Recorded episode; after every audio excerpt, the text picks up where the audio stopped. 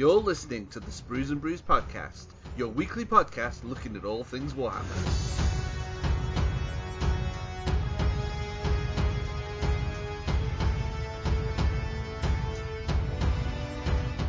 Hello and welcome to episode 160 of the Sprues and Brews podcast. My name is Dave and I'm joined once again by Matt, Hello. Jay, Hello. and Andy. Evening, gents. How are we all? Are we all are we all doing well this this fine Monday evening? Not too bad. I can't believe it's November next week. That's a bit terrifying, isn't it? I One, step closer to um, Christmas bundle boxes. So This is it. Wow, you see, they normally, they normally announce this time of the year, so it can't be too far off. I can't. uh, Is that how you measure it? Um, not not by Christmas Day. It's by Christmas bundles. That's what we're counting down to. yeah, yeah, that's that's how I measure the year. You get a big release in the summer, you get Christmas stuff in Christmas, and then beginning of the year towards my birthday, I start a new project. So Andy's looked at his pile of stuff and thought that that needs to be made bigger. I need I need more uh, I need more plastic. Uh, where those bundle boxes? Um, so on this week's show, we're going to be talking about a, a game system um, that we don't very often get to talk about an awful lot on uh, this podcast, and that is Middle Earth, uh, the Middle Earth strategy battle game. Uh, and the reason for that, Andy, how about how about you tell us the reason for that? Uh, so the reason for that is we were lucky enough to get a copy of the Fall of the Necromancer sent to us for review. And needless to say, I've been poring over its contents uh, since I got the book. And the one thing I love about these supplements or these source books that are bringing out is it's so narratively driven. And that for me is how I like to play Middle Earth. And going through the uh, scenarios, I mean, obviously we'll talk about this in the main segment a little bit later, but um, going through all of the scenarios, none of the scenarios really require a huge amount of models. No, and and yeah, luckily, some of that we'll see in the news as well. Some of those models are up for uh, back in the range again soon, aren't they? It's I I I I'm quite excited to play some Middle Earth, and I think these little narrative books, and there's another one coming out by the end of the year. Uh, yeah, we'll scratch that itch. Yeah, and, and you mentioned Andy, you like playing Middle Earth narratively. You could argue that we've kind of all free, well, all uh, all of us have kind of switched to kind of being slightly into the narrative gaming now, uh, rather than um, full on match play. But um, but anyway, yeah, we'll be talking about Fall of the Necromancer uh, a little bit later on in the podcast, uh, as well as the brand new Witch King model, which uh, came out alongside the book. Uh, we're also keeping it Middle Earth in our top three, and we're going to be picking out our top three Middle Earth models. So these could, these could be some of the really classic ones, um, all the way up to the new plastic and resin ones from Forge World. There's, there's a, vast array of characters available, so it should make for an interesting top three. Uh, and we've also got the community top three and a, quite a big. I've not seen Matt's notes on the new segment, but I feel like it's a big one this week. Um, so uh, yeah, looking forward to, to going through all the latest news as well. But before we get stuck into all of that, let's talk about what we've been doing in the hobby this week. So, uh, Jay, do you want to start us off? Uh, yeah, cool. So um, I um, actually put down the Black Templars um, for a few days this week because uh, I've been building some Infinity models um, from a new board game uh, that I've got. That there will be a review going up of this board game um, in the next couple of weeks, actually. So this is Infinity, which we've talked about a little bit on the podcast. I, I played Infinity off and on with my brother. I'm a big fan of that system. Um, and um, a few years ago, they launched a Kickstarter uh, for a sort of dungeon crawl board game. Um, so this arrived uh, last week, and I put all the pieces together, um, ready so that we can start playing the game. Um, I've not had a chance to play it properly yet, but we've had a look through the rule book and had a look at all the components and stuff. It, oh, it's really, really cool. It's like a Infinity's like a sort of it, it's it's it's a skirmish game, sort of in line with like Necromunda or Kill Team even, where you have like a, a warband of specialists, individual units from the different factions. It's set sort of in uh, on Earth and in Earth held sort of um, planets, the human sphere, and these aliens coming in. Um, very cyberpunk uh, anime kind of feel to it, so it- it's quite a really cool aesthetic. The uh, yeah, this Um, kind of cyberpunk vibe really appeals to me. You kind of your Japanese neon, high Yeah. tech. There's like but it's a bit mecha and hacking. Yeah, that's it. Yeah, so it's really cool. And there's lots. Each of the factions has got a distinctive flavour, and you've got these aliens, all these alien invaders in there. It's a really, really nice system if you um, if you're interested. If if you like Necromunda and you like Kill Team, I recommend you you have a look at Infinity as well. It's very cool. And like I said, I'll get the review of the uh, Defiance um, game up uh, in in the next week or two. Um, so yeah, so I've been putting them models together, and Dave, they're your favourite. They're all metal, and Yeah. I know you love metal. And metal, it, there is a bit of a, uh, I don't know, it's a bit of an effort sometimes to put metal models together, and these metal models are very, very small and detailed, so they take extra effort. Um, so I had to put the Black Templars down, but then I have picked them back up again. So I am I am back on the Black Templars, and I'm still on the black highlighting stage. So there's a lot of models to highlight and a lot of these highlights to apply. Um, I'm hoping that once these highlights are done, though, that's the bulk of the sort of hard work done, and then it's really fun detail work then. So yeah, so you know, I suspect next week I'll have a similar update for you. Um, I've got a Redemptor Dreadnought sitting in front of me that I've built. I've built a couple of Redemptor Dreadnoughts over the years, and um, I've tried to build this one. I, I always tend to use the same sort of pose because I just, I don't know, I just that's what I try and build with the Dreadnought. So I've tried to do a bit of a different pose with this one because he's a Black Templars Dreadnought. I wanted to look like he was sort of marching forward or wading into like a big horde of orcs or something instead of just sitting back firing his cannon. Um, so we'll see when he's um, when he's got some paint on him over if I manage to achieve that or not. So yeah, so that's me. Excellent. Um, I've been like you, really carrying on with um, a project that I've been doing for a little while now. Um, I've finally finished my Void Dragon for my Necrons. Uh, very happy with how he's turned out. Um, I can't wait to use him. I'm actually going to get to use him tomorrow because I believe we've got a practice game, uh, Jay, at the Unicorns Club night for um, Yeah, the upcoming tournament. So um, he's going to get his first run out uh, against. I believe you're bringing the Ultramarines tomorrow. Yeah, so the, um, I, I was planning to take the Black Templars to the tournament, but um, I don't think they're going to be ready. Um, so I think instead what I'm going to do is um, take the Ultramarines, which I've not used actually at a tournament before, um, and I've spent a lot of time um, building and painting up that collection over the years, but I've only ever used it really on the stream. So uh, yeah, so will it'll be interesting to see um, how they um, how they're matched against the Void Dragon. Excellent. Um, so yeah, he's he's now completely finished, uh, and I've also um, started and finished um, a classic Necron Overlord. He was a, a Finecast one uh, with a Resurrection Orb. I really wanted to take um, with me to this tournament uh, a Necron Overlord with the Resurrection Orb. As much as I love the one that came in Indomitus, it's my least favourite loadout. Um, so uh, I, I painted him up. Really happy with how he's turned out. Um, considering he had to be stripped and stuff and had to be rebased Yeah, and things. you put like a big base on him, haven't you, to make him sort of a bit more of a like a profile worthy of that sort of model. Yeah, well, he's now he's now just a tiny bit shorter than the um the Chronomancer, uh, um, so he, he you know he's he looks quite imposing now. So uh, really happy with how he's turned out. Really looking forward to using them tomorrow, and which well, what'll only be like my third or fourth game of the Necrons. So um, that should be really fun. Um, other than that, I've been kind of planning out how I'm going to build the, the rest of my Death Watch. Um, and and that's about it for um for hobby, I think. Um, Matt, what have you been up to? So I've been working on the Squig Hogs for my Orks. We've only got a couple of weeks, haven't we, until the tournament? Yeah. Yes. So ideally, this coming week, get the Squig Hog boys done, and then that gives me another week just to get 20 Orc uh, Beast Snaggas done. So I should be able to do that. Um, obviously, they're, they're a bit more complex, aren't they? 'cause You've got the Squigs to paint and then the Riders. Yeah. But uh, yeah, they're really nice models, really, really nice models.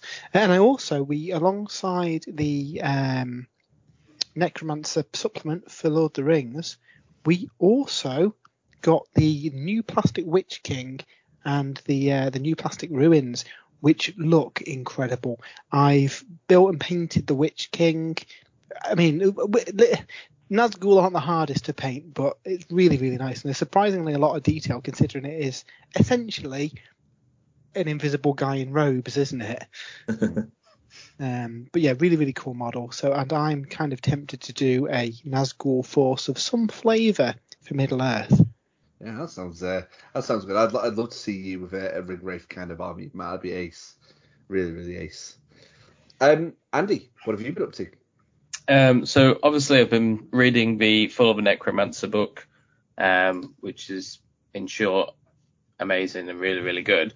Um, in terms of painting and stuff, um, it's been a bit of a quiet one. Um, I've sprayed up uh, the last of my Gloomspite kits. So I've got 10 Boingrot Bounderz and a Dankhold Troggoth uh, sprayed up now. So um, I'm hoping to get some paint on them in the next couple of weeks and try and get them done. Um, I've also sprayed up uh, the last of the Slaanesh demons that I got in the Wrath and Rapture box set. I think that came out uh, a long time ago now. Um, Yeah. So I had the um, Infernal Enrapturess, uh, five Seekers and three Fiends. So I've sprayed them all up. They're just waiting to get painted. Um, and then the rest of the hobby this week has been um, a bit more building. Um, I think on last week's show I, I mentioned that I built uh, some Vindictors from the Dominion box set, so I've just been continuing that. Um, I built the other five Vindictors, the Praetors, and the Annihilators. So again, they're sort of uh, sat in a really useful storage box now, waiting to um, waiting to get paint on them. But I haven't quite decided what Storm host I want to go for. Um, obviously, with um, all the Stormcast stuff finally going up for pre-order, with the exception of the Dragons, um, all of the Stormcast are painted like Hammers of Sigmar, and a lot of the characters, like the special characters now in the Stormcast book, are all painted like Hammers of Sigmar as well. Um, and back when Age of Sigmar first came out, my first army was Stormcast, and I did um, Hammers of Sigmar, but I this was back in the day when I rushed my painting to get stuff done for events, and now I'm I'm not in that position. I can just gradually paint stuff up over time. So I'm kind of thinking I might just do a Hammers of Sigmar army and just carry it on.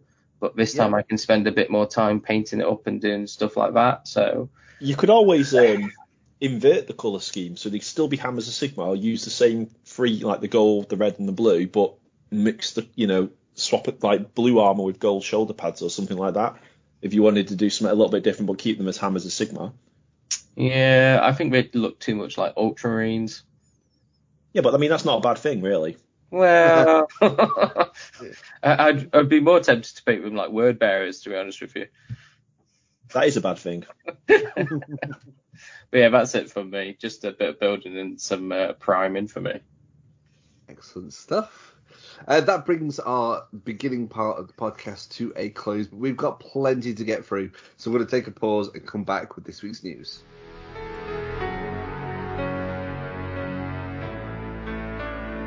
So, what do we have in this week's news, Matt?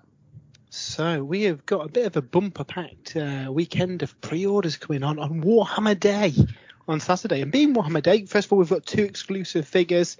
Uh, one of them is a web store exclusive um, Primaris Lieutenant with Storm Shield. Looks very similar to the dude in um, in what's the box called? I. Indomitus? Indomitus, that's the one. Um, so I'm not I'm not super keen on this one. I think if he looked a bit different, he'd be more likely to be added to the collection. Do you know? I think do it's just too me? similar. Yeah, do you know what annoys me? Like, I mean, I get the thing. They do Primaris Lieutenants. They do so many varieties of Primaris Lieutenant, and there'll be someone out there who enjoys collecting Primaris Lieutenants. But there's so many cool Space Marine characters in the army now that they could easily do different versions of, say, the um, is it the Judiciar? Uh, do you know the, the new Executioner model? Where Yeah. There's only one model of that that you can get Indomitus. The Primaris Apothecary or um, Ancients. Banner ancient, yeah. Yeah. Do some different versions of that. I mean, I don't know. I've done a couple. I've done a couple of chaplains and librarians as limited editions, I suppose. In fairness, over the last They year. have, yeah, they have. Yeah. But and yeah, I, I think with this guy just being so similar to an existing one, if he was, I don't know, a, a bit different, Thunderhammer or something, I don't know, something a Yeah. bit different, it'd be cool. So I'm going to pass on that one. However, we have got Vampire Lord Anasta Malkorion, who looks really scary and has an alternate build that we saw revealed in the week with a baby dragon. Mm. To go with Ah, the, yeah. uh, remind me of the Inquisitor. Joe, the Inquisitor with the baby uh, dragon. Yeah. I mean, this is a gorgeous model. I um, I'm tempted to to get this myself, even though I don't have a Soulblight Gravelord, Gravelord's army yet. That's always how it starts. That's always how it starts. But we have got some pre-orders as well as those special models. So I think those models are only available on the day. I think it's uh, they're definitely available online for stores. It'll probably be a you know For, for a week, or seventh, seventh, yeah. seventh of November, they they is your last chance. yeah the vampire you can currently order through third-party sites as well. So Element you can get it 20% off. Right. For pre-orders, we have got Kill Team Chalnath. So this is the first expansion to Kill Team and pits the Adeptus Sororitas versus the Tau Empire. Now the sisters get new novitiates who are essentially trainee sisters of battle, and they have close combat options. They have ranged options. They're they're pretty cool, and I believe these are going to be a new troops choice for the sisters in 40k as well. So yeah, looking forward to seeing how these look because um, I mean the sisters are really cool range, and this just adds another little more options for your about your kind of like troops choices, doesn't it? They are facing off against the Tau. Um, it's an, is the existing Pathfinder kit with an upgrade sprue. So that's essentially how the Death Korps Krieg worked in Kill Team. Um, they had an extra sprue with all the extra funky stuff to build your different operatives. And back when, when we reviewed Kill Team, we found in the compendium some of the non Orc Commandos and non-Death Korps Krieg factions were lacking a little bit just in the variety of different unit options you can take. So with this new Pathfinder kit having this upgrade sprue, you are basically going to be able, be able to build like 10 different guys with different roles, which makes it a lot more fun for games of Kill Team. Um, I know you're you've got a Tau army, haven't you, Jay? So I think you're quite excited to see in this uh, this new sprue. Yeah, so I mean, I, yeah, I am. Um, I think the there's enough for both what we've seen. There's enough variety on that upgrade pack to make the Pathfinders really cool. Some different weapon options, some different helmets, some different pieces of wargaming stuff. Um, and the Pathfinder sprue itself, I think, is already quite nice. So I don't think it really needed a new Pathfinder model. Um, it would have been nice to see a new Tau unit, like the Sister of Battle got the Novitiate, which is a new Sister of Battle unit. It would have been nice to see a new Tau, you know, maybe a, a, an infiltration cadre type or maybe some different crew or another Xenos race yeah. or something. But, I mean, maybe but, that's you know, the compromise in these boxes because technically, I uh, little birdie tells me that the Death Korps Krieg were meant to be released a long time ago, and technically it was a new Orc Commando sprue and an upgrade sprue for the Death Korps. And I wonder if this is something we'll see in each of these boxes. So a new kit and then an old kit given a few new options, which isn't a bad thing necessarily. No, I don't think it's a bad thing. And the, the, the fact that we're getting another box so soon means that you know we're going to see a lot of new. If they if they follow that pattern, we're going to see a lot of new units come out for Warhammer 40k. And we've often talked about how it would be cool if they just expanded codexes with a new unit every now and then rather than a mm. full blown release every time, which is good. So, yeah. So this box clocks in at 105 pounds. It contains both those uh, new kill teams. Also has the full rule book it has a supplement in there with the Chalnath story, if it's anything like the um, Octarius one, it'll have you know scenarios and stuff based around that. And it also comes with a load of scenery and, and a board. I know you've been keen to put together a, like a small scale 40k board, haven't you, Dave? Absolutely, I have. Yeah, yeah. Um, it, these these kill team boxes are great for that. So yeah, so it looks good. 105. I mean, I think that's the same as Octarius, and arguably it contains less stuff because you haven't got the templates and stuff in there. But I still think that looks a pretty good box myself. Um, so yeah, and then alongside this, we've also got Tau and Adeptus Sororitas dice. Games Workshop are really nailing it with the dice at the minute, aren't they? There's yeah. uh, all sorts coming out for them. They are retailing at twenty pounds each, which again isn't too bad. Now, if you prefer your warfare on the Titanic scale, we have got Adeptus, uh, we have got Adeptus Titanicus Traitor Legios. So this is the sister companion to the Loyalist Legios book, and that, in theory, should round up all the Adeptus Titanicus releases for the Heresy era, which is exciting because the question mark then is where do they go following this? Do they go epic? Do they keep Titanicus but go more into the present era where you can include gargants and phantoms and stuff. I yeah. kind of hope that's the direction they go, but I wouldn't object to merging in the Aeronautica stuff and the the, Her- uh, the Titanica stuff, add in some um, epic scale Space Marines and do Horus Heresy epic would also be pretty epic. Um, so the Traitor Legion book is definitely one that I've got my eye on because it's got the rules for the corrupted titans and obviously rules for all the traitor legions. Unfortunately, it seems that we're not getting a corrupted titan kit. I mean, honestly, I guess that's something you can easily convert yourself, isn't it? Yeah. Demon bits, green stuff. I, I guess by nature of chaos, a, a, chaos Titan kit wouldn't be chaotic enough. Uh, this is uh, thirty pounds and getting released alongside the Warmaster Iconoclast, which is if if you want the biggest possible Titan you can field, marching up the battlefield and punching a warlord to death. That is the Titan to go for. Mm-hmm. No idea how competitive this thing is going to be. I mean, it's a massive old Titan, so you're probably not going to take it down with shooting. It's probably quite slow though, so uh, you might want to overload your reactor to get it into close combat with things. Because if it does punch something, whatever it punches is going to die. but probably yeah, punch arguably, it to the other side of the battlefield. Arguably, you can do the same with a gun and not have to get close.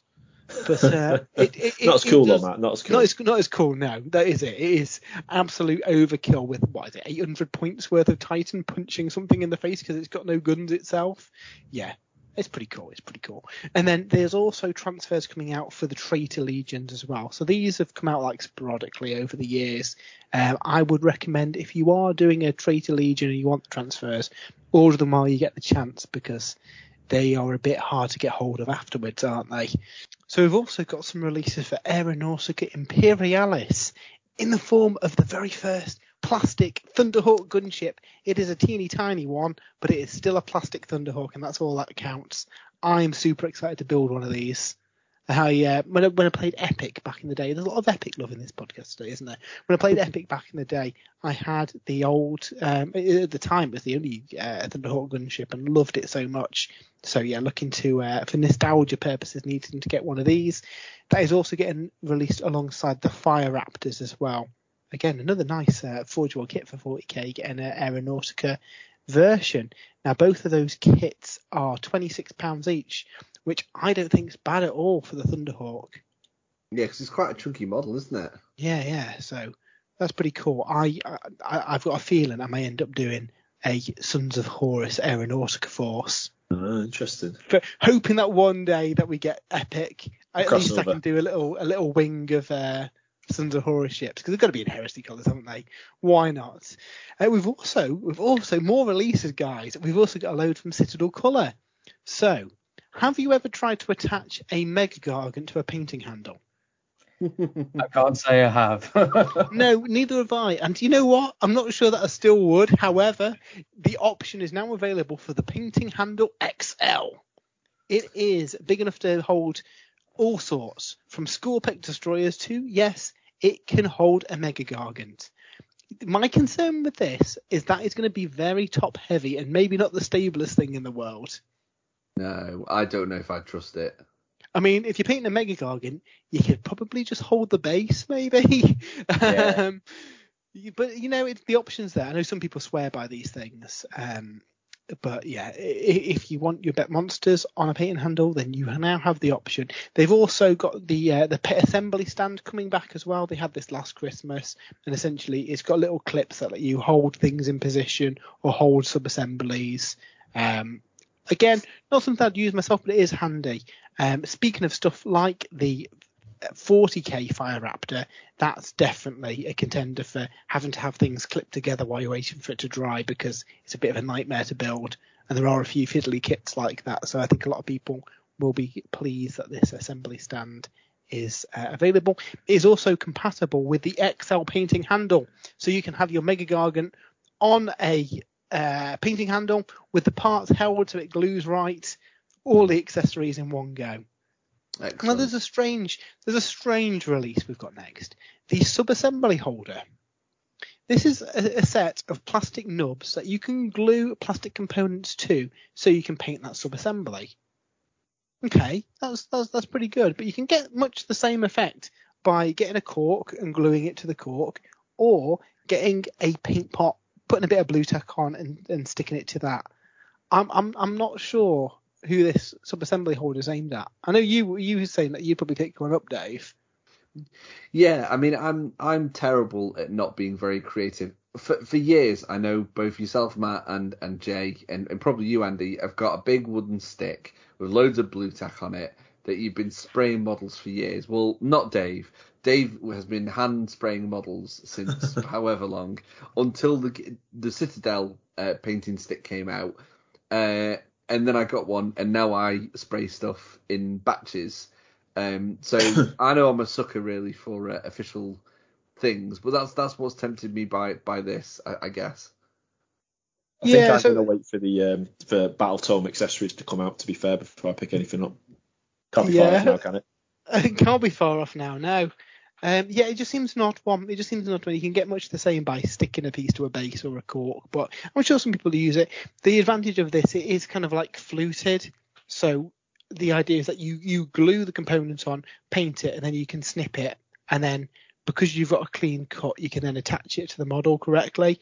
That is an advantage, I guess, over gluing it to a uh, cork because super glue, obviously, once you've got so many layers of glue on things, it gets hard to stick, doesn't it? So yeah, that is a random thing. I'm interested how much that is going to cost though.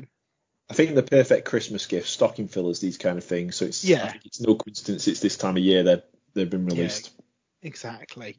Now, Dave, you mentioned the uh, the Citadel spray stick. Well, we now have the all new 360 Citadel spray stick. Uh, I don't know any details on this, but apparently it, it, it, rotates so you get full 360 degree coverage. Now, yeah. arguably, a stick covered in blue tack also gives you 360 degree coverage because not only can you hold it one way up, you can hold it the other way up and every variation in between. See, I, am I'm, I'm like Dave. I, I bought the um, I suppose the current one, the previous one, and the only thing I found missing with it was if you had two handles for it, then there'd be no issue.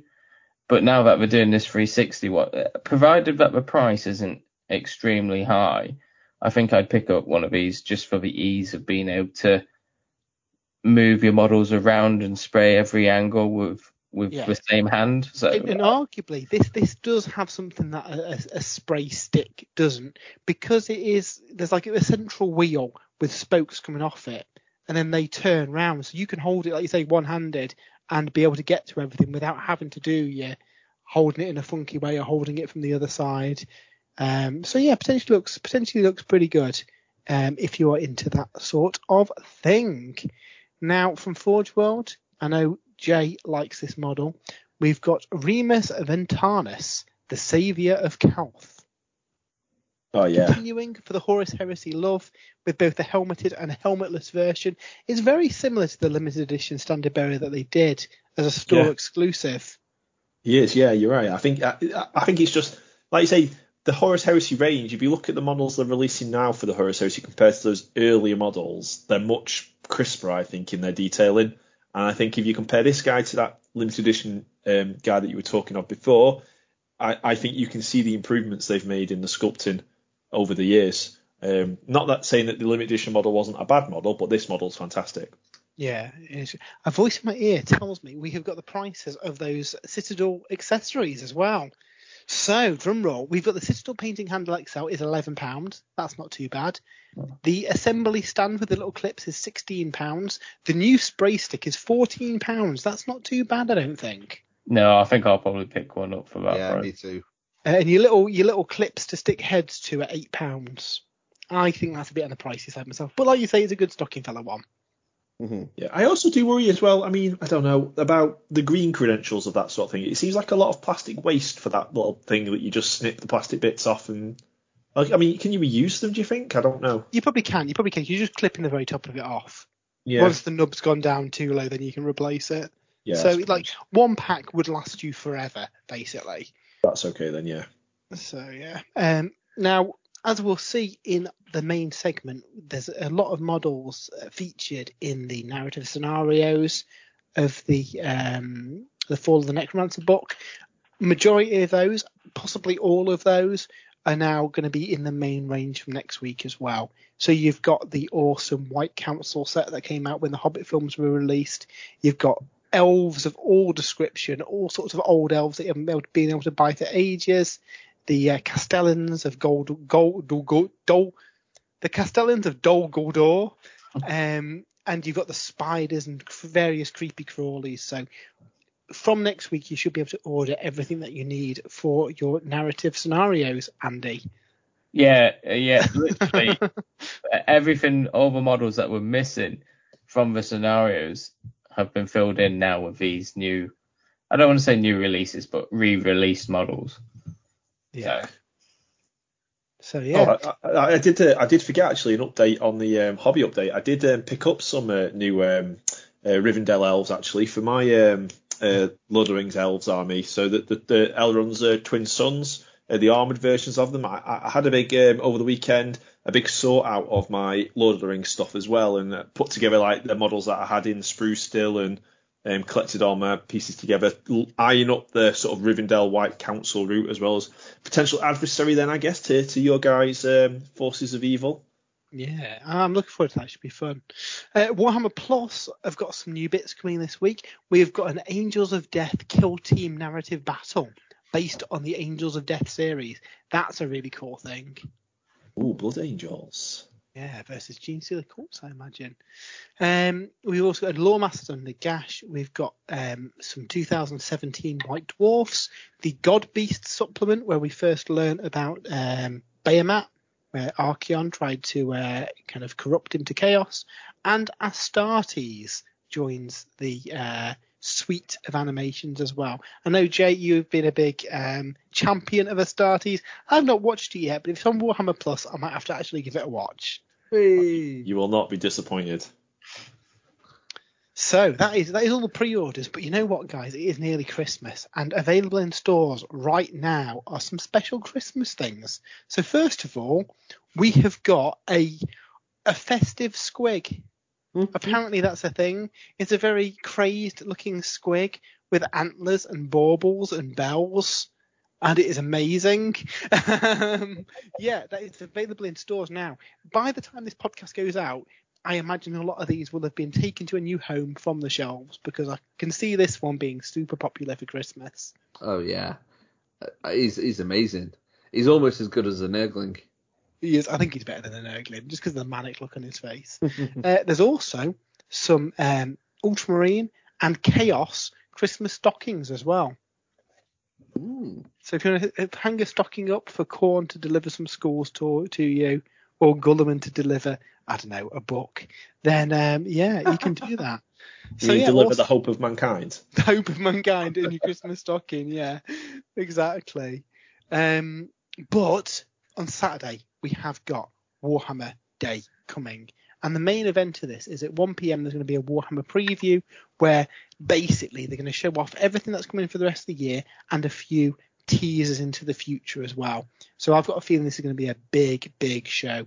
They haven't shown a lot of what's coming, but they have listed the systems. So Warhammer 40,000 is covered. Presumably the next two codexes that are coming after the Black Templars. So we assume Custodes and Genestealer cults, but that may or may not be true. We've also got Warhammer Age of Sigmar featured again because presumably the next um, battletome isn't too far off. Andy really hopes it's Nurgle. He's desperate to write this Nurgle review. um, we've also got yeah. Blood Bowl. Hopefully, Blood Bowl we see a new team. Um, obviously, we've got the Khorne team come in. If you think back to last year, we did get a couple of teams in, in quick succession because of the new edition, but then nothing for a whole year. So I hope it's not like an annual Blood Bowl release, but you get a couple of teams in quick succession. I think I'd rather them scattered throughout the year personally, but I'm not going to complain if we do get another team by by Christmas. We also have Warcry um, Red Harvest, is it called? The new starter box for that.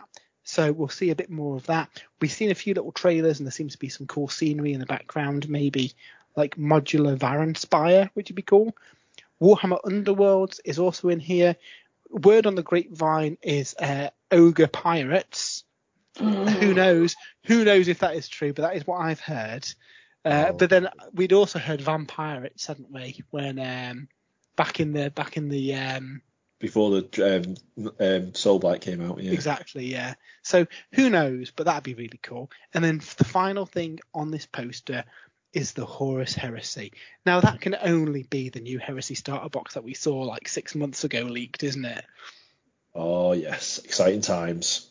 So you know, hopefully there'll be grand unveiling and see because we've only seen some like super blurry pictures as well. We haven't seen any decent shots of this pl- presumably plastic Spartan, plastic more modular looking contemptor.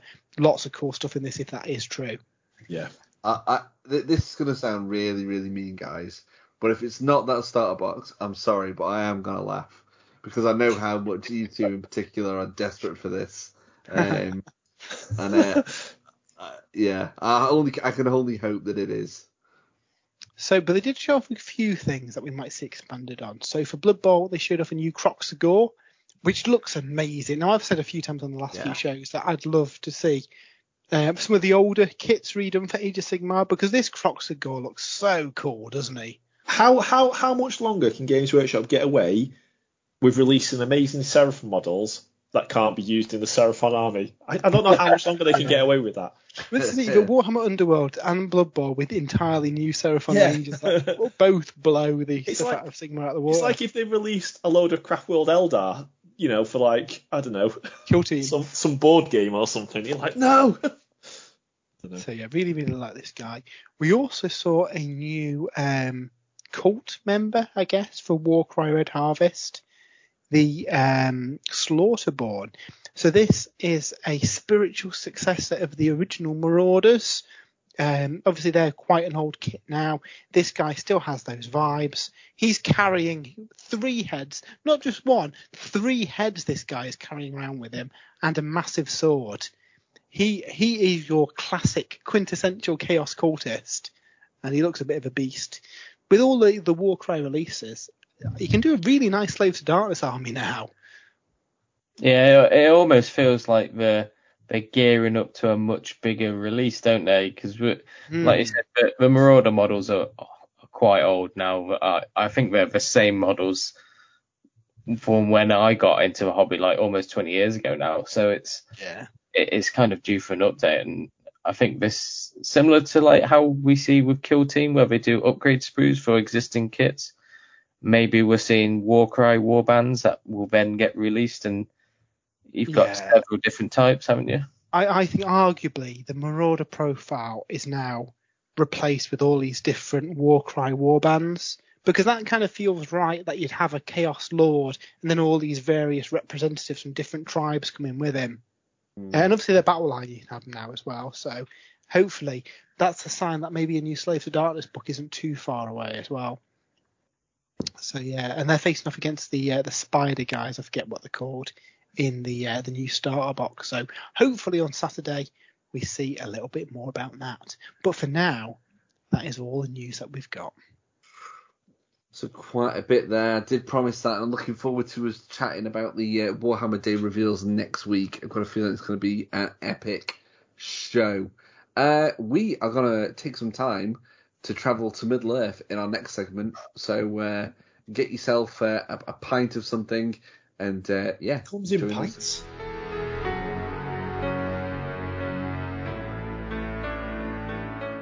It is time to delve into Middle Earth, a game system which has been around for some years now, um, but just recently has been getting lots of fantastic additional support from Games Workshop. Uh, and so it continues with the latest supplement, The Fall of the Necromancer. Now, Andy has very kindly done us a written review over on spruceandbruce.com.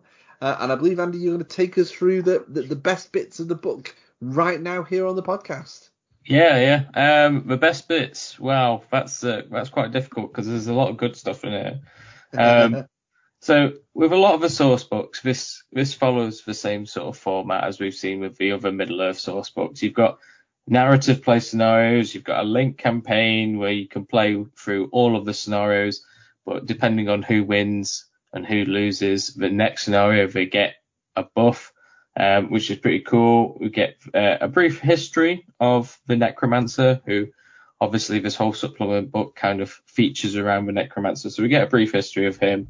Um, and then we get army lists, legendary legions, and there's actually some painting and modelling, which um, Oh. I don't think we've seen in any of the previous books. I think So, this, so the Rohan book did have a guide for painting the Rohan village, but there's quite a lot of painting stuff in this book, isn't there, Andy? yeah, yeah, um, especially like it, obviously it features around um, the scenery pieces like the Dol Guldur terrain, which again is absolutely breathtaking. Um, and then we get a, I think it's about a 12 stage step of how to paint the necromancer, like how they've painted him, which is absolutely breathtaking. My only criticism of this stage, for me personally, is you need an airbrush to do some of the stages on them. But Right. apart from that, like like going through it, you could probably get to stage six, which is obviously about halfway through, and I think it looks phenomenal as it is. So it's kind of how far do you want to take it? Do you need that airbrush? Probably not. But um, yeah, the, the fact that we've got a painting guide in there is pretty good. Um, but yeah, the book starts off with the um, the history of the necromancer, of which there's only two pages. Now, don't get me wrong. Obviously, we've hopefully all watched the Middle Earth films and the Hobbit films, and we kind of we know who Sauron is, don't we? We know who the necromancer is. But this sort of just goes into a bit of a briefer time, explains what he did after um, Isildur cut the ring off his finger at the Battle of uh, the Five Armies, um, and basically. Whoa, whoa, whoa, whoa, whoa! I know spoilers. the Battle of the Last Alliance. Oh, I'm sorry, Battle of the Last Alliance. Um, we've, got, we've got some Lord of the Rings nerds listening here. I mean, chiefly me, but you know. Dave, could you edit that part? I've just that is staying in. But the five armies, that's a Hobbit, isn't it? It is, yeah. yeah. I corrected myself. Okay, the grand last one. There you go. Um, and then we've got the um, how the necromancer founded Dol Guldur, um, why he founded it, that sort of stuff. And then obviously we get um, sort of a lead up, you know, the growing darkness, it's taken over Mirkwood, this sort of stuff, um, all the way up until um, when Gandalf goes to Dol Guldur to confront the necromancer, and eventually, obviously, when the White Council turn up and and again spoilers, banish the spirit of Sauron back to the back to Mordor. So, I mean, they do a great job at it, do they? Spoilers, you know, he comes back. Yeah, yeah. I mean, like I said, the, the, the narrative of, of the book is short, but it, it it's really good. It's really to the point. Um, and then the most, the majority of this book is built into the scenarios and then sort of like the army list and the legendary legions. So I'll talk briefly about the scenarios, of which there are 13 scenarios in this book. Now, in the review, um, I went through all of the scenarios and looked at the participants and stuff like that. The largest models that you need for one army is 26 models. And I think there's a scenario where you need two orc captains and 24 orcs and that's it. So it's not massive. It's not a massive requirement, is it?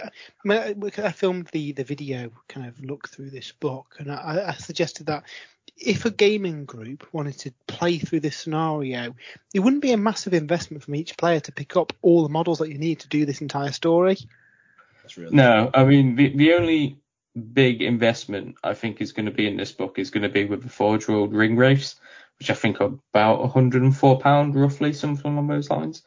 But that is literally the, like the biggest investment for it. Um, now with the 13 scenarios, there's obviously like a few filler scenarios. Like the first scenario is called the founding of Dol Guldur, and it's basically the necromancer, a small group of orcs, and they basically are trying to wipe out some woodsmen who are living in what is called the Greenwood at the time, but it eventually becomes Mirkwood. Um, and so, you know, it's a nice little scenario, but is it essential to the story? You know, if we went down to Warhammer World to play a weekend of gaming, would we play the scenario? Maybe not. But if you want to play through all the scenarios, um, then yeah, it looks like it's a nice, simple scenario to play. Um, there are some in here. I say some. There's quite a lot in here that are really good fun.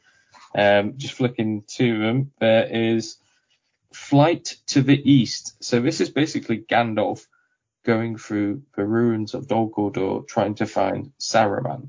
Uh, not Saruman, sorry, Sauron. There you go. Um, and basically, you play on a 4x4 footboard. The evil has six counters on the left hand side of the board, and the good side has Gandalf, and he deploys on the right hand side.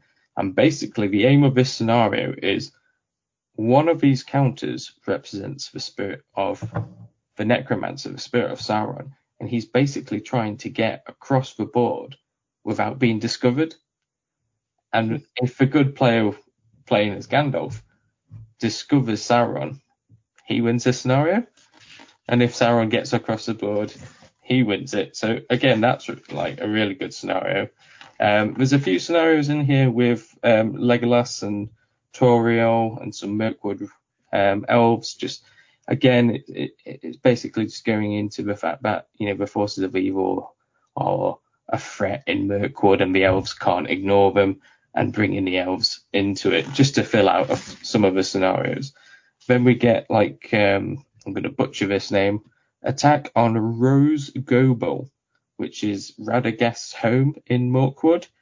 And um, there's a scenario where there's basically his home in the middle of the board, and then six scenarios in almost a clock shape around the the side of a house. And basically, each of these objectives represent a woodland creature that Radagast has to go and rescue. And the scenario is basically he has to go around, rescue the the um, woodland creatures, and then get back to the house alive. Um, but again, the participants for the scenario is Radagast the Brown for the force of good, and four Mirkwood spiders for the evil force, and that's it. So that's five models. You know, it's nice and easy, and it's played on a two by two footboard. Um, but my absolute favourite, with the exception of what I imagine is going to be the big climactic one between the White Council and uh, Sauron and his ring Ringwraiths, is the exploration of Dol Guldur. And so in this scenario, you have Radagast with his faithful Sebastian against the Witch King of Angmar. And this is basically when Radagast goes to Dol Guldur, gets attacked by the Ringwraith, and he takes the Morgul blade back with him to show the White Council, show Gandalf that, you know, the darkness has returned and all this sort of stuff. And basically, in this scenario, Radagast is trying to discover, um, uh, he's trying to discover proof of the Dark Lord's return. And so again, there's six um, objectives on the board. And at the beginning of the game, the Witch King player ro- randomly rolls a dice, and that's where the Witch King is. So you might turn up to one of these objectives, try to find some um, evidence of a Dark Lord's turn, and all of a sudden, the Witch King pops out and attacks you. Hmm. So again, there's like there's stuff in there. You know, if you defeat the Witch King, you automatically find the evidence, but then the Witch King can keep coming back and back and back. And basically, it's Radagast has to get to his objectives, find the evidence, and then get back off the board alive, which again sounds like a really cool scenario. Um, there's one thing I will mention in here. There's a scenario called Thrain the Broken, and this is basically trying to find Thrain, which I believe is Thorin's. Oh yeah, granddad. Is it he's his in the extended edition of the films. Yeah. Yes, Yeah, yeah, you see right at the beginning of the film, but then he's sort of referenced. Yeah, he's like, yeah, he's Thorin's dad, isn't he? So yeah. So in this scenario, it's actually mentioned in the designer's note that the scenario was originally created as a fan-made scenario by Damien O'Brien and Tom Harrison when the extended edition Battle of Five Armies came out. So we've actually put in a fan-made scenario and just put it in the book, but we've given, you know, we've given the um um uh but, but yeah, yeah, yeah, exactly. We've given the praise to the people. Um, and then obviously there's the capture of the Grey Wizard. You know, we've seen this from the films. Um, there's uh, Radagast on his sleigh, and again he's he's um, basically trying to get from one side of the board to the other, and there's a bunch of spiders in the way. Um, and then we get the big climactic battle right at the end, the fall of the necromancer, where the White Council have to turn up and save Gandalf. Um, so again, going through them all, like I said, there's there's probably six scenarios that are almost feels like filler scenarios. They're the ones with that require a large amount of models with just sort of like generic captains and, and warriors and stuff. But there's a lot of scenarios in here which are obviously from the films. They're from the you know the, books and the films and stuff. Um, and then we get the uh, linked campaign. So the linked campaign basically just adds a little bit more, nothing like massive, just a little bit more um, to spruce up your games. You know, if you're going down to I don't know, let's say Warhammer World, and you go down for three days and you play through all of the scenarios, and it's pretty cool just to you know throw in a little bit of gimmick. Um, but basically, in the first scenario, um, if the good side wins, then going into the second scenario, basically only three elves need to escape the board. It basically makes the victory conditions easier in the second game for them. Um, but these, um, obviously, these bonuses only last for the next game. So in the second scenario, if the evil player wins, um, then in the third one, um, they can do they can do their victory condition a turn earlier, for example. So again, it's just a nice little nice little flavour, but um, I think one of the the um, oh god, what was it? The Quest of a Ring Bearer book. There was um, you know uh, your might points and your fate points whenever you use them. That carried on into every scenario, and then there was certain rest points where they would regain all those. There's nothing like that in this. It is literally just you go into the next scenario, and depending on who in the previous one, you get a slight buff, which is great. Yeah. Like nice those, and those, those fate and might points are so important in the games of Middle Earth as well. Yeah, and with the Quest for Ringbearer book, there was a lot more scenarios in there where, uh, like the um, again, I'm going to butcher the name, the mountain pass of um, when they're going up the hill mountain yeah. towards Moria. I can't remember what it's called. And the snow coming down was like a, a, small scenario in that. Again, you're not using might points or fate points or anything like that. So, um, but yeah, it was nice to see that. And then we jump into the army section, of which I believe there are five different armies. Um, yeah, five different armies. So we get the White Council, which again, you know, is is great. You know, it's it's the forces that oppose the, the necromancer, so obviously they're going to be in it.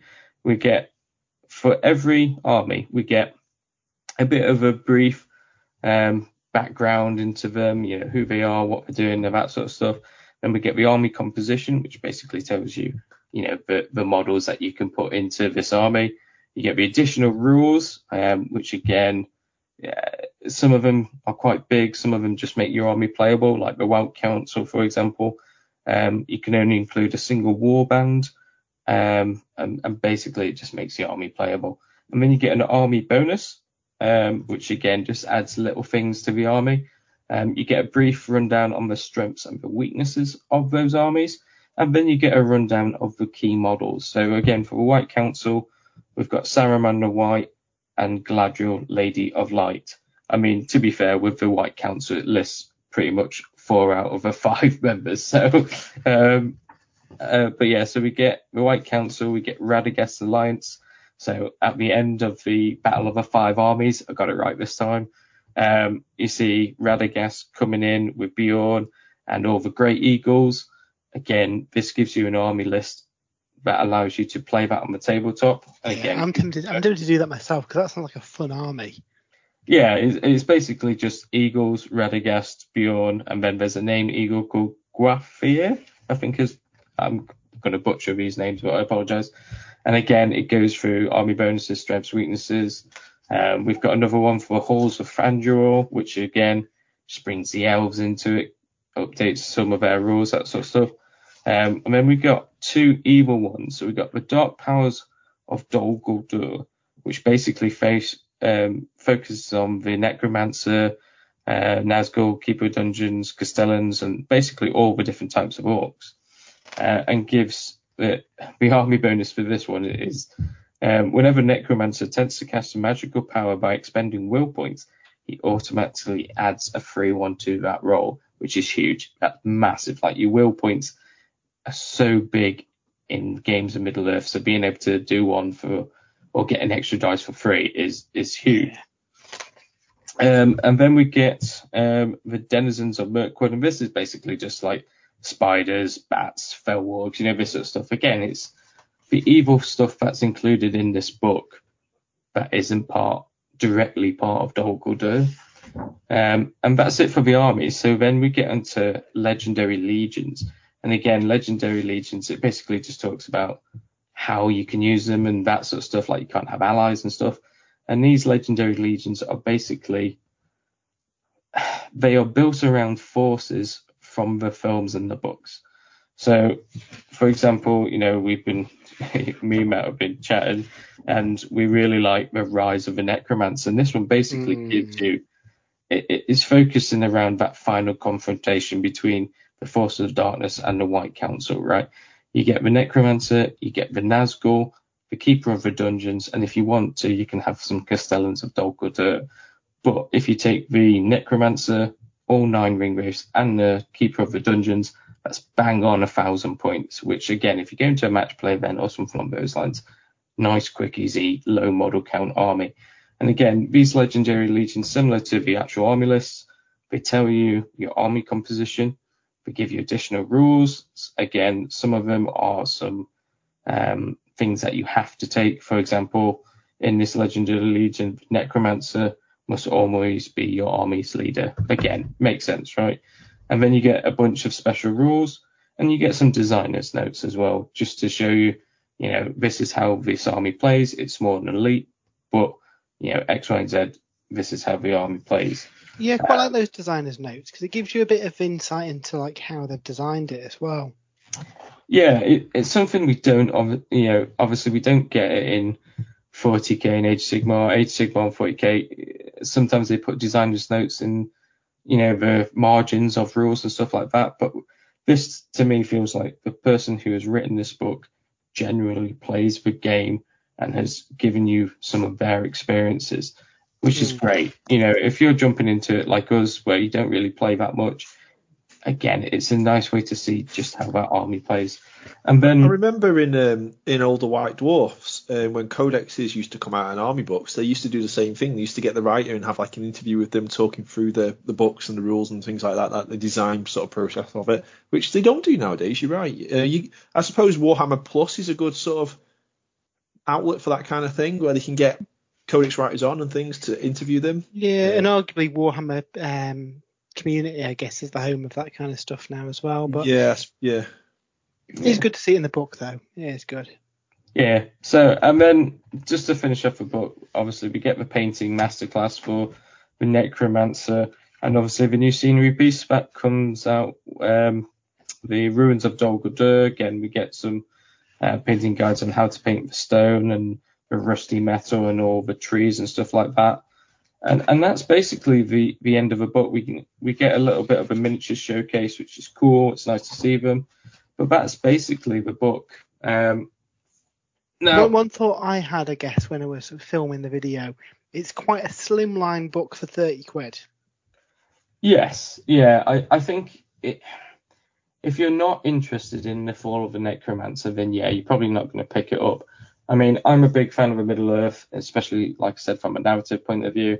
So for me, looking at this book, I look at it as in the sense that I can play through all of these narrative scenarios with very low model count. And that for me is great. It gives me, I feel like I get more value out of this book than I do from the War in the Rohan book, simply because if I want to recreate the scenarios and stuff, I don't have to spend hundreds of hundreds and hundreds of pounds to do so. I can do so with a reasonable amount of models and stuff. So yeah. I'd, um, I'd argue this is a good book for learning how to play the game as well. Because, like you say, you've got a range of, you know, it's not all massive army fighting armies. Some of them is like one model each side. And if, say, I don't know, say the four of us wanted to start Middle Earth, and we basically split those models between the four of us, you've got an idea of what factions you want to play. But playing through the 13 scenarios, you can swap what force you're using. You can learn how to play the game. You can build it all up, lead into that big cinematic showdown against essentially a thousand points of um, the Necromancer and Friends versus the White Council. Yeah. So it, while the the price might seem quite high, I think it's one of the more reasonable books in the sense that you will get more use out of it than some of the other scenarios, um, some of the other source books. Sorry. Um, so yeah, for me, like I said, reading through it and just flicking through the pages, I loved it. Absolutely loved it. Some of the scenarios, again, I haven't done them justice on this podcast, so I, I definitely recommend you go and check it out on sprucebooze.com because going into some of these scenarios, some of the scenarios look so much fun. Like I said, there's one where Radagast has to go around to several different objectives, and one of them has the Necromancer in it. You don't know which one, but as soon as that Necromancer emerges, you know it's game on. There's there's a there's a time clock ticking down for Radagast. So yeah, I, I think going look at fricking through this book, I think it's one of the better source books we've done for Middle Earth. Excellent stuff. Yeah, that sounds that sounds awesome. I, Middle Earth has always been one of those that I've I've, I've kind of fancied, but I don't know if it's a scale of the miniatures or something. Um, it's always kind of put me off. But one thing I, that you guys talking about it, it has really fired me up to maybe do at some point is maybe pick up the fellowship box uh, and paint that, see how I get on. Mm. Um, and well, then, with the um, the fellowship box, that's pretty much most of the good forces needed for the uh, Quest of a Ringbearer box. Um, source Yeah. Most of it anyway. yeah, so that might be what I, my my kind of route into it potentially at one point in the future. Oh, thanks obviously to Games Workshop for uh, for sending us the the source book and also the Witch King model as well. Um, I will put a link to Andy's review in the podcast notes, um, so you can check that out at your leisure. We're going to keep it Middle Earth in our next segment as we're going to delve into this week's top three.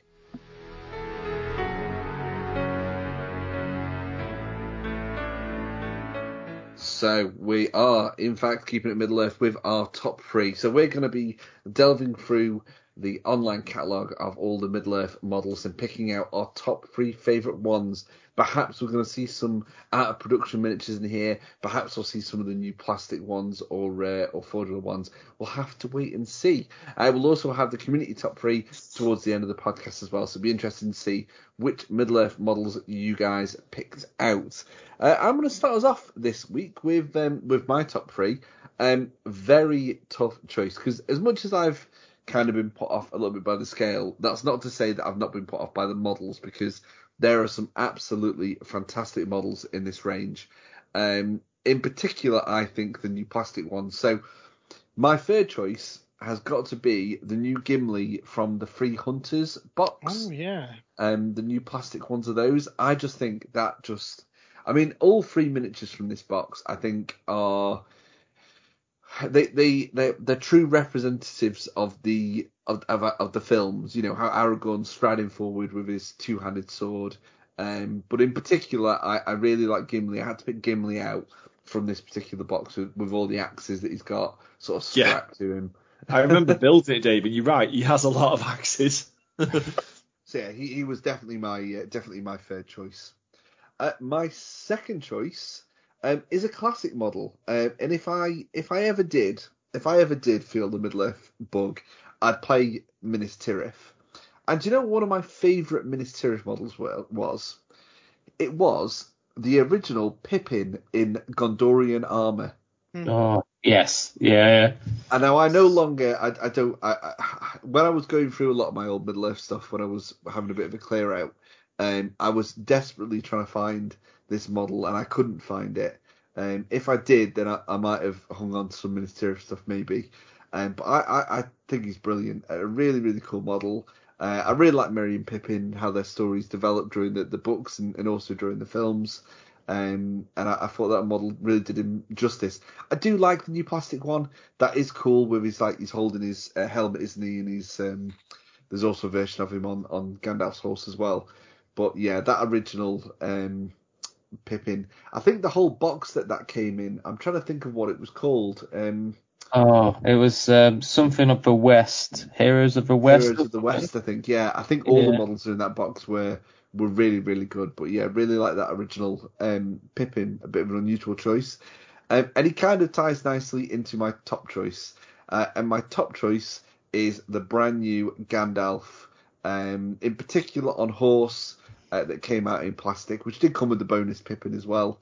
Um, but yeah, an absolutely stunning model. Um, really enjoyed um, building it. I was I was thinking it was going to be an absolute nightmare to paint. In the end, I didn't actually get around to painting it.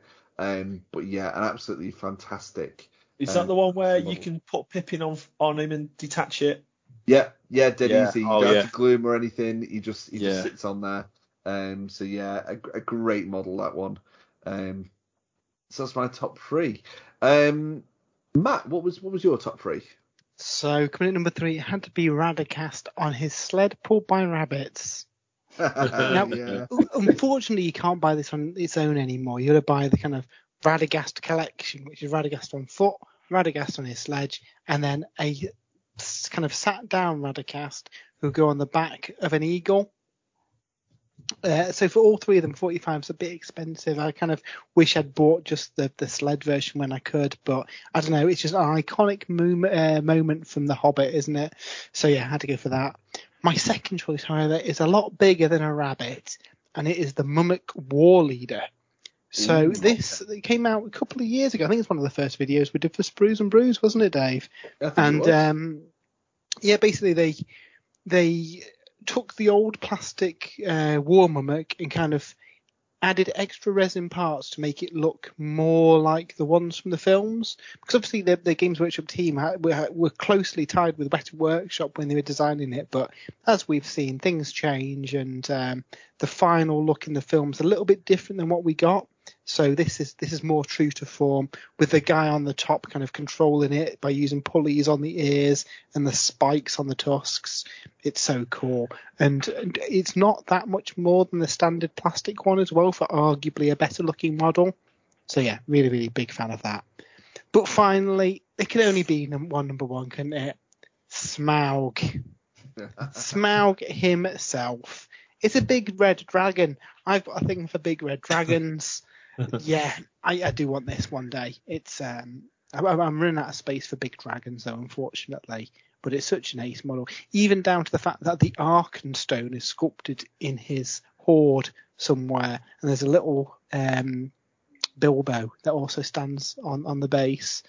Yeah, gorgeous model. I think an airbrush jobby to get the uh, best kind of finish on it though. Yeah, yeah.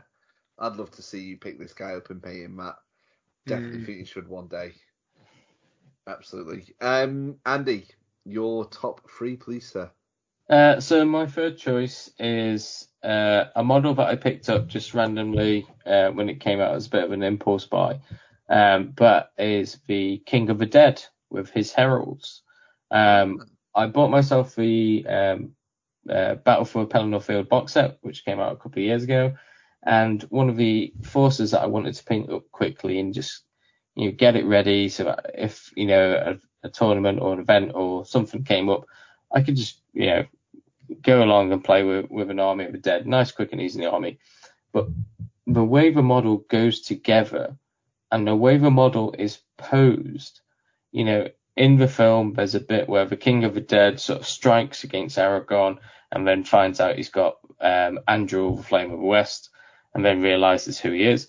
But it's that pose where he sort of pulls the sword back and he's like almost screaming at Aragorn and then he strikes and they've captured that pose so well in the miniatures. I mean, one of the things like um, the Gandalf you were talking about, Dave, the Gandalf for White, they, they've captured the character so well in the miniatures that I'm so glad that they're, you know, they're almost drip feeding these characters because they're doing such a good job with them. Um, but yeah, my number number three choice, my third choice is the King of the Dead. Um, my second choice goes back to when I was, oh God, probably about 11, 12, when I was first getting into the hobby, because I got into the hobby through um, the Lord of the Rings miniatures game, as it was called back then. Um, and one of the units that always stood out to me, I thought they were so cool, were the Guards of the Fountain Court for Minas Tirith. Oh, yes. and I, I've got a soft spot for sort of like the elite warriors of um, factions, but these guys just look so ornamental and so um, cool that it's almost a shame we didn't see more of them in the films. You know, I, I almost put down the Citadel Guard because again, the the um, the current ones, you know, while they are sort of just leaning on the spears, they look very cool. Um, but I went for Gods of Court simply because I've got that nostalgic feel to them. And then my first choice, similar to Matt's, it's the Mûmakil. Just the plain old Mûmakil. Because when this model came out, there were no big models. Nagash wasn't a thing. Archaon towering above, you know, my painting stand was not a thing. But this model, for its time, was absolutely huge. And on top of that, not only did you get Mûmakil, you also got 12 Haradrim riding on top of it, which again, when you, you know, back when I was getting into the hobby, you could buy a box of 24 um, Warriors of Minas Tirith for about 12 pound. So seeing, you know, you got this big Mûmakil, you got a box, effectively half a box of Haradrim. And again, the Mummerkill still has that imposing look. And because of the scale of um, Middle Earth miniatures, it's still got that massive and imposing uh, feel on the tabletop. So for me, my number one choice is is one of those. At that, and I don't think it's really. I think it was about 50 quid when it first came out. It's still only 65, and it's mm. still very reasonable. So, you know, yeah, for for me, the Mûmakil, the big big elephants, you know. Really paved the way for those big models. Absolutely. Uh, and that leaves us with um, the Lord of the Rings geek himself, Jay. What is your uh, your top three? Oh man, I, I, when I was looking through all these models, there's so many models for Lord of the Rings, isn't there? Mm. Um, so I don't know why we haven't invested more in this system because like the quality. Of, I mean, it, it, we were talking about Infinity at the beginning of the podcast, which is a sort, slightly smaller scale, a much more realistic scale than Warhammer and Age of Sigmar, and that's what Lord of the Rings is. It's the same sort of realistic sort mm. of um, scale in all the limbs and, and that sort of thing. Um, so my um, third model is a model that Matt kindly bought me for Christmas that I've not put together yet or built, and I am waiting waiting for new dwarfs to come out to accompany him, and that is the King Dáin um, Ironfoot model from the King Dáin and um, his um, son Thorin the Third Stonehelm. So this was a, a, kit you can get off Forge World recently, um, resin, uh, and it's like an older version of Dáin with this uh, with his big axe. Um, really, really cool. I love the style of the armor, um, and he, he, just looks like badass, really. Uh, and dwarfs, I mean, they've got that phenomenal stat line with a high defense value and good fight value. So I know he's going to be a beast on the table as well. Yeah, this, um, this was a really weird one, wasn't it? Because we, we know that supplement's coming, presumably at the end of the year, but this model came out a long time before that supplement. Yeah, it did. Yeah, it's been out. Whether COVID's maybe affected the release schedule, maybe. Possibly, yeah, possibly. But I'm looking forward to putting some dwarfs around him. I mean, you can get the Iron Hills dwarfs, and I do like the Iron Hills dwarfs, but they're a very expensive army. Um, I'd like to see just some regular dwarfs with axes. I've got a lot of the old um, um, the the the Moria Kingdom dwarfs, um, uh, which are you more they were like I don't know how old they are. They they were one of the Lord of the Rings um, expansion books that came out mm. with the Khazad Guard and that sort of thing but they don't really stand up to the quality of the Lord of the Rings models that come out nowadays. Especially like uh, I mean, some of my favourite um, units, uh, uh, they're not in my top three, but uh, in terms of you know how good the sort of general units are now for Lord of the Rings, the um, the Wood Elves from the uh, Mirkwood, um, not Mirkwood, sorry, the, the Hobbit film um, with Tauriel, the Legolas, the like the the Wood Elf Scouts, they're really really nice models. Um, my second choice is um, an Ent, Treebeard, the, the, the new version of Treebeard that recently came out with um, the two hobbits as well, uh, that you can sort of sit on top of his branches or have them on the base next to him. Um, we were talking about how the Lord of the Rings models, some of them have really captured the sort of actors' sort of look. Um, we've talked about Eomer and Aragorn and um, even Denethor and Theoden and things like that. Well, Treebeard as well, I think just looks really, really cool. So, so close to his sort of resemblance in the movie.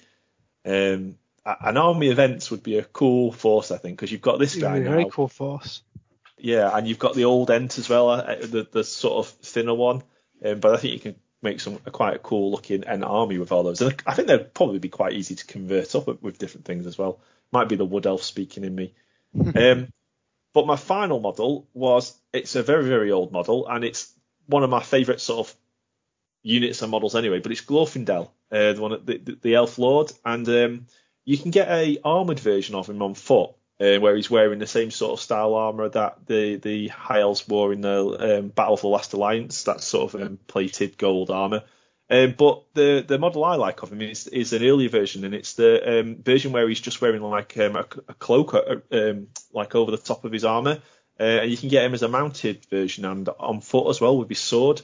Um, and I mean, you look at the quality of the sculpt back then compared to the quality of the sculpts nowadays. I think they could probably do a much better job of Glorfindel. But he's one of the first sort of Lord of the Rings models I picked up, and I mean, I was a big fan of that character anyway. Um, so to have a model representing him was, I think it's just a nostalgia thing that I've got for that particular model. Yeah, I, I know exactly the one you mean. Um, yeah, it'd be ace to to get a new model for for him.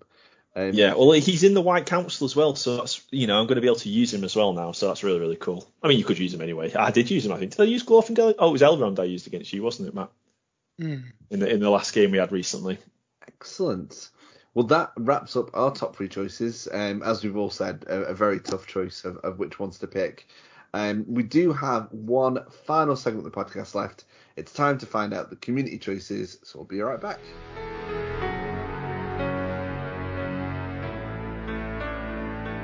It is time to wrap up this week's podcast with the community top three picks. Over on Facebook, Scott Newman has put these guys, he's got a picture. Of, I'm guessing it's his own diorama that he's built, um, showing the three hunters. Although I think it's a slightly different Legolas sculpt, um, but it looks amazing. If that is your board, Scott, then um, that looks incredible. Uh, great work. Um, what have we got over on Twitter, Matt? So Anonymous Rex has got uh, their number three choice Treebeard, number two the War Mûmak, and number one the Witch King on Nazgul. Uh, Mousebait has got uh, Thranduil on Elk, which I love. Uh, the Black Riders, which I also love. The new Witch King, which is amazing. And then uh, Mousebait has got some honourable mentions. Theoden, the new mounted one, and the Troll from the Pelennor Fields box. Uh, Nevermore has got the new Witch King, the King of the Dead, and all of the dwarves. I guess the entire range.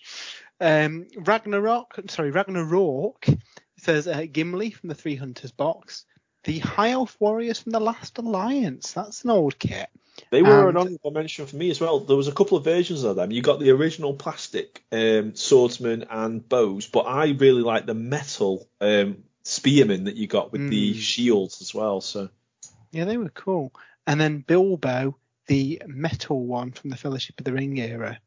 That's a nice model. He's kind of got his waistcoat on. He's got the ring in his hand. Uh, Rick Jones, the Keeper of the Dungeons, the new one. Uh, Thranduil on Elk and Dáin on foot. And then finally, Darren Winter has got the new Witch King, Plastic uh, Eomer and Plastic Theoden. Excellent. Some really good choices there.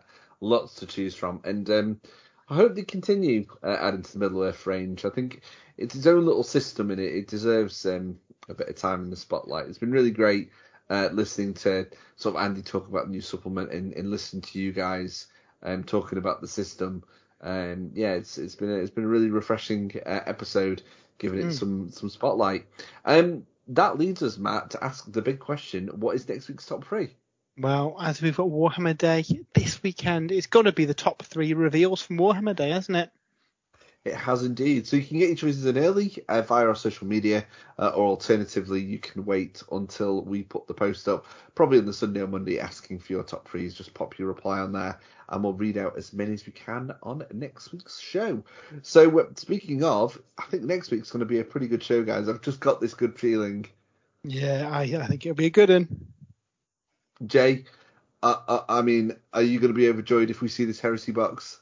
Oh god. Well, I mean, there's so much. I want to see the heresy box. I think loads of people want to see the heresy box, but I really want to see the heresy box. I've got heresy like in front of me. I've got like loads of different models, um, tactical marines, tanks, land speeders right in front of me now. That I, I know after watching anything about the Horus Heresy on Sunday, I'll just be wanting to get the paint out and put paint on those.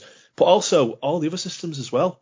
I don't know. I mean, we're sort of at the point now where we've everything that we've sort of seen over the last few months has been released so we need that sort of new feed of new stuff that's coming again. Um, Do, and it, you know what really excites me is um, they always they like to kick off a new year with like a big range, don't they? In it, uh, I if, even if we only saw a teeny tiny tiny teaser of what that could be, um, I'd be really excited. Excellent stuff. Right, that brings this episode to a close. We'll be back again next week. Until then, have a great week of hobby, and we'll speak to you all again very soon. Bye. Bye. Bye.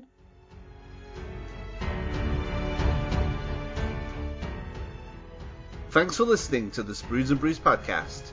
For more content, remember to check out spruesandbrews.com. And if you'd like to get in touch with us, send us a tweet at Sprues and Brews or head over to facebook.com forward slash Sprues and Brews.